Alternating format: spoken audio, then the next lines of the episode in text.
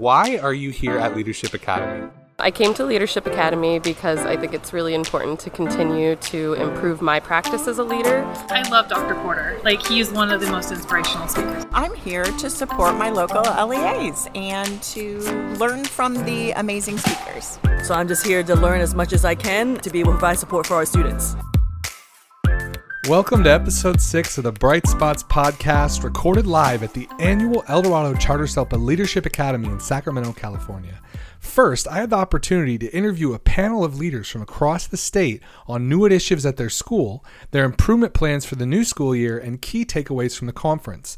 Next, I was able to sit down with conference presenter Jasmine Vance from System Improvement Leads, a CDE and CCEE collaborative project between EDCO, WSGV, and the RC SELPAs, and discuss the science of school improvement and prioritizing change efforts for maximum impact. Thanks for listening, and I hope you enjoy the show. First of all, thank you all so much for joining me today. How about we start by having our panelists share their titles and a little bit about their schools, and we'll start with you, Kixie. Yeah, hi, I'm Kixie Dominguez. I am the Special Education Coordinator at Howard Gardner Community School. We're located in SoCal, so Chula Vista, close to Mexico. We are grades TK to 8th grade, and we embody Howard Gardner's multiple intelligences. Hello, I am Lee Ya. I'm the superintendent at Urban Charter Schools Collective. We manage Yav Pem Suab Academy. It's a school that was started up by the Hmong uh, community uh, here in Sacramento for the reason of their children not um, making the grades in the district schools, and so it started about 10 years ago in 2010, well, a little over 10 years ago in 2010, with the focus to uh, improve the academic achievement using the body brain approach uh, to teach them and help them feel comfortable in school, freeing the brain to absorb the uh, information that are given to them. Hi, I'm Summer Thomas, and I'm the Special Education Support Facilitator for Olive Grove School District. And we cover TK through 12. We are located in the Central Coast, so we service Santa Barbara County as well as San Luis Obispo County. And we're an independent charter. All right. My first question is for Summer, but any of our panelists are welcome to jump in as we go. One of our main topics this week at Leadership Academy is improvement science and making sustainable change in the school community. Summer, can you share a little bit about a major improvement initiative you've gone through over the past year with Olive Grove Charter? Absolutely. So, we are implementing our LEAP program, which is L E A P. It is revamping our current academic probation policy, and it represents a focus on learning, engagement, attendance, and parent involvement.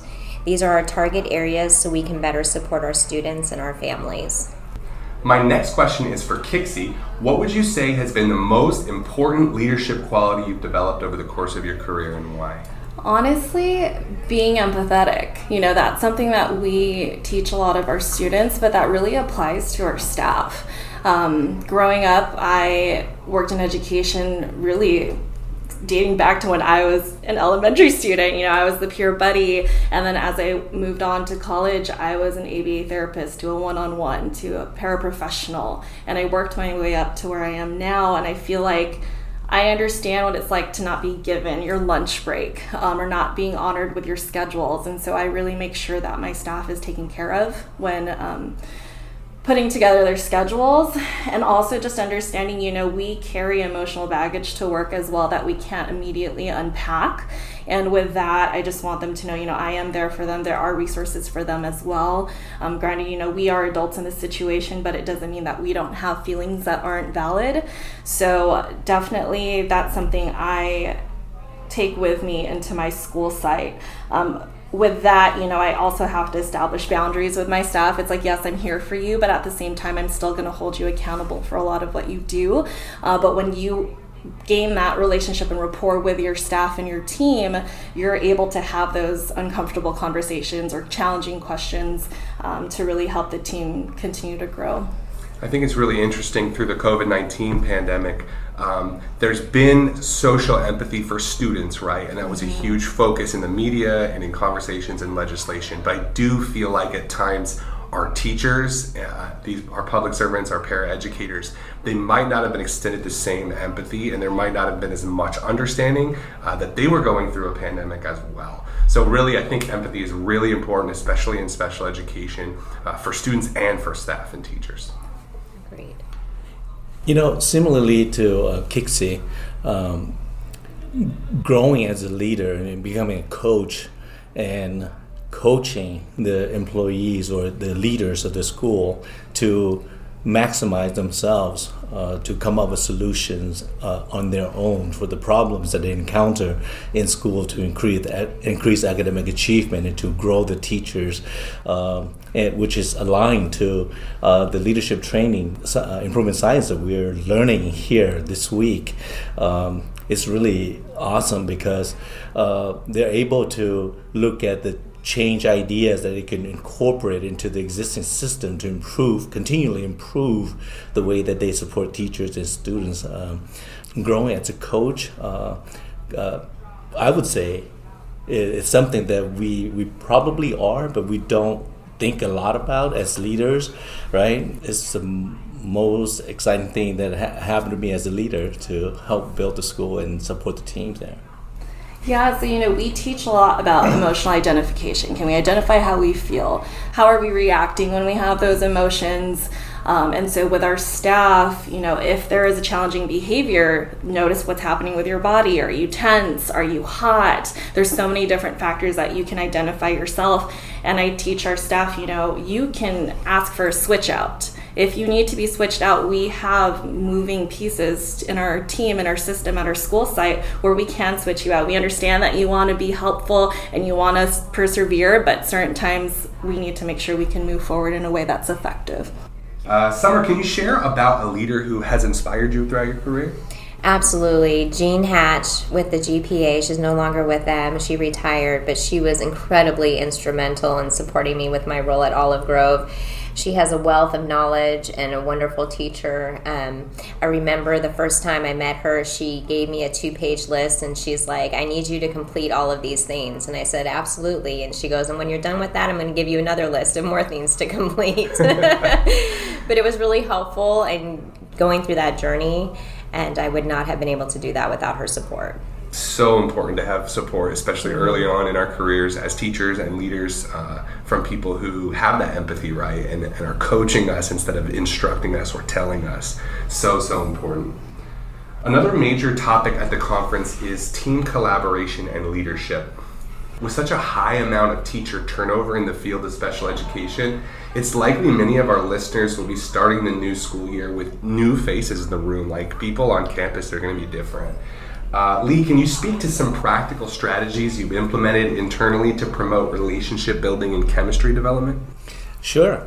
For me, with new faces, new people, you have to uh, be able to give them as much time as possible to ensure that they are comfortable in their positions and um, uh, as a new person to the team and give them whatever uh, they need to do their job and be as available as you can to allow them to ask you questions whenever they need answers to those questions that they can do the job and feel comfortable and feel supported and make yourself available to them uh, uh, what i do is i, I check in with them, uh, usually uh, at the end of every week, and also I give them a one to one time. Uh, if they're ministers, I meet with them uh, 30 minutes a day just to check in and and uh, figure out uh, what the needs are, uh, answer all the questions so that they're, they're not stalling, waiting for for uh, for me for uh, say for, for a week before they can get a response from me. So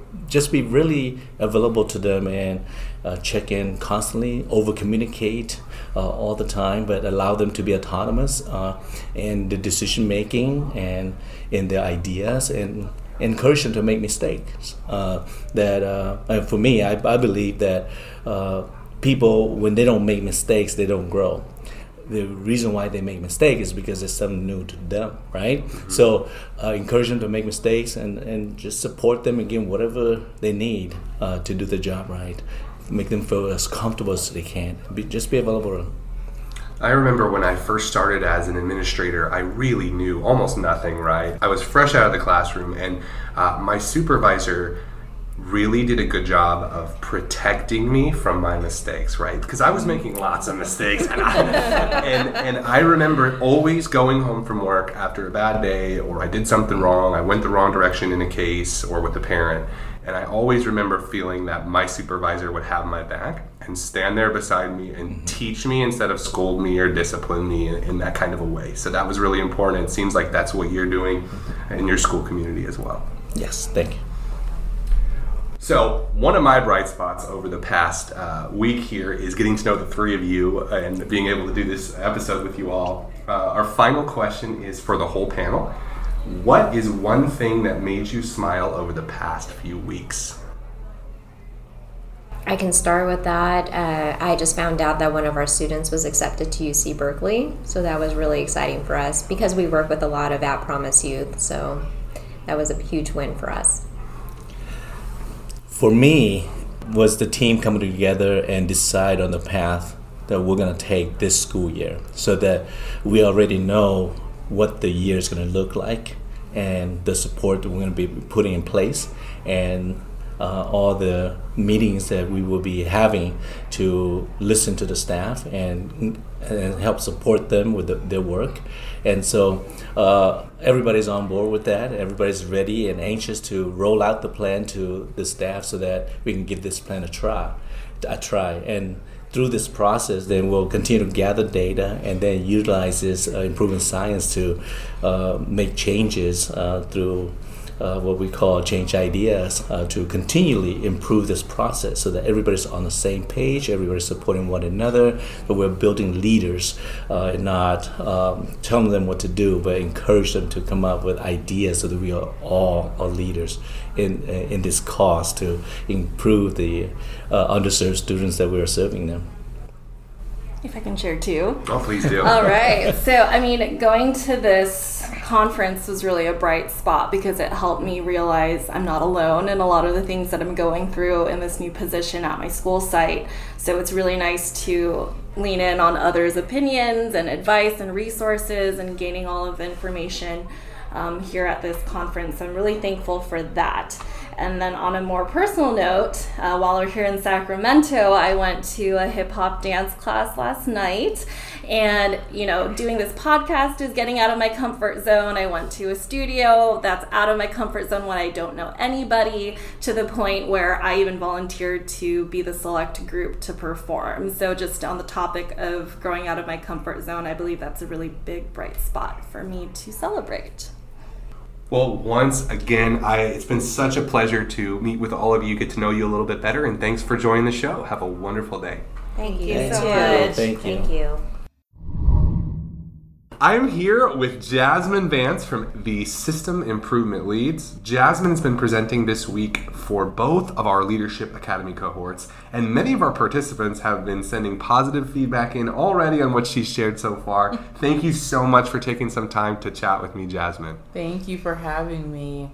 All right, maybe you can start by sharing a little bit more about yourself and your organization. Yeah, sounds good. So, as Jeremiah said, I'm Jasmine Vance, and my role is an improvement facilitator with the Systems Improvement Lead Grant. Uh, SIL, as we're affectionately known as, is a statewide grant that supports um, SELPAs and LEAs bringing evidence based practices and high leverage practices, continuous improvement, and data use and governments, governance uh, to the field. And so our team really focuses and hones in on that continuous improvement angle. And so that's a lot of what I focused on this week during Leadership Academy with participants. Speaking of your presentation, can you give us a little sneak peek into what you've been sharing with our, our attendees this week? Sure, yeah. So I first started off uh, chatting with our in depth cohort and t- talked about, you know, when you're trying to make improvements within your system, it's important first to get an, um a holistic lens of what's happening in your system. And usually that that happens by taking a step back gaining perspective of multiple folks within the system, we can't do it on our own. Like, just by the very natures of it, we'll never be able to see the entire system by ourselves. So, we have to leverage the others that we work with and trust on their input uh, that they can help us get to the crux of what's actually occurring. And so, thinking about our mental models, how are people coming and what mindsets are they bringing to the table? We talked about what are some of our policies and procedures that we may need to consider if there are problems that are perpetually coming up, and even some of the patterns or behaviors that we see in uh, folks that are on our teams. And so, uh, yeah, I think that that really went over well, and we utilize the compassionate systems framework, the iceberg, um, to really support us in our learning for that presentation. And then in the other presentation, my colleague Matt McHugh joined me, and we shared some information with uh, both first and second year attendees in regards to, you know, past the problem solving, where do you go from there when you're trying to get to the root cause of why issues are occurring? And so we introduced a really nice dashboard that we have uh, that actually is public access on our website and uh, shared some information where teams can get some more regular data by uploading CalPADS reports and help them get a clearer insight into their system on a more regular basis. I mean, our annual performance reports are great. They come out every single year, but in between time we want to be able to gauge how are we doing. And so that drill down center was developed as an access point for participants for people excuse me within the state of california to just see how are their schools doing in uh, several different areas yeah and can you maybe highlight some of the different areas i know that disproportionality is one of those things we've talked about on the show before yeah. i know that like performance gaps uh, in certain racial demographics and in certain um, areas of the state is yeah. something that's being tracked what else is, is kind of some of those data points that you would have schools looking at when they're looking to make change yeah, I disproportionality is really a huge one because I think it's there's so many different pieces of our system we have to take a step back and look at. Mm-hmm. Um, one of the reports in there though is a disproportionality report, and the nice thing about it like gives heat index maps where you're looking at the information disaggregated by you know ethnicity, by uh, disability, by school. There's just a myriad of ways you can see the data. Some of the other reports that are in there are, I believe, parental involvement, timely eligibility. I know that's another hot spot that's really popular in the state right now.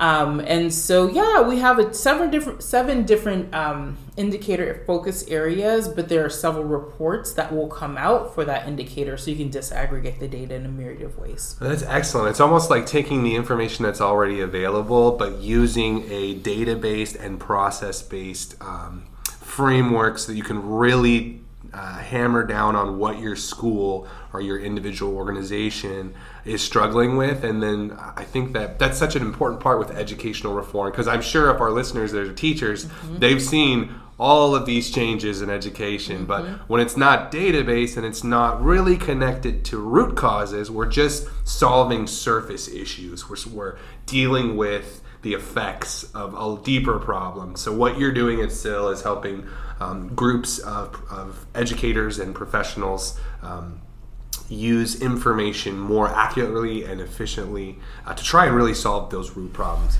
Yeah, I think that that's that is exactly what we're trying to do. First and foremost, we want to make it easy to access you know, data and education, we have a lot of it, and it actually can be really overwhelming when you start to think about it.